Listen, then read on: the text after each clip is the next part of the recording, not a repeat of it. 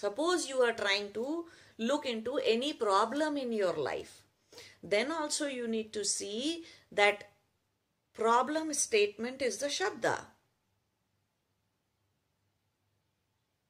Experiencing that problem physically, mentally, emotionally is the Artha.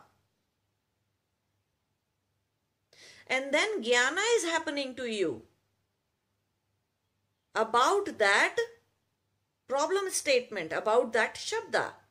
But see, your problem statement is not pure enough.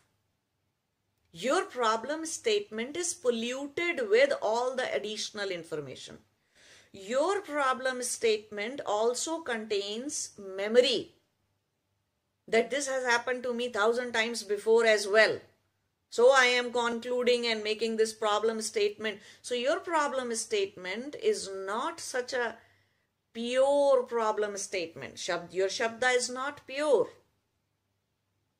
And the reason you are not able to come out of the vicious problems cycle of, you know, getting that problem repeated and over and over, over and over, over and over in life. The reason you are not able to get out of it is because you do not see that Shabda is different, Jnana is different, and just the Artha direct perception of it is different.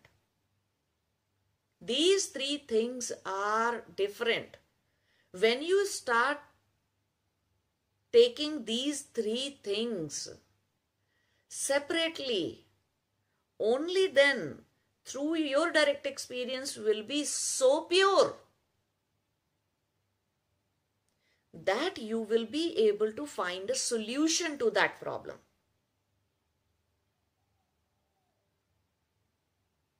It could be a physical disease, okay? It could be some physical mental disorder.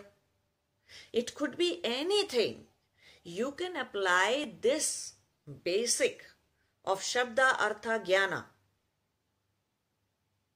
to one-pointedness in life, dharana in life, to your problems in life, to your spiritual states, to anything.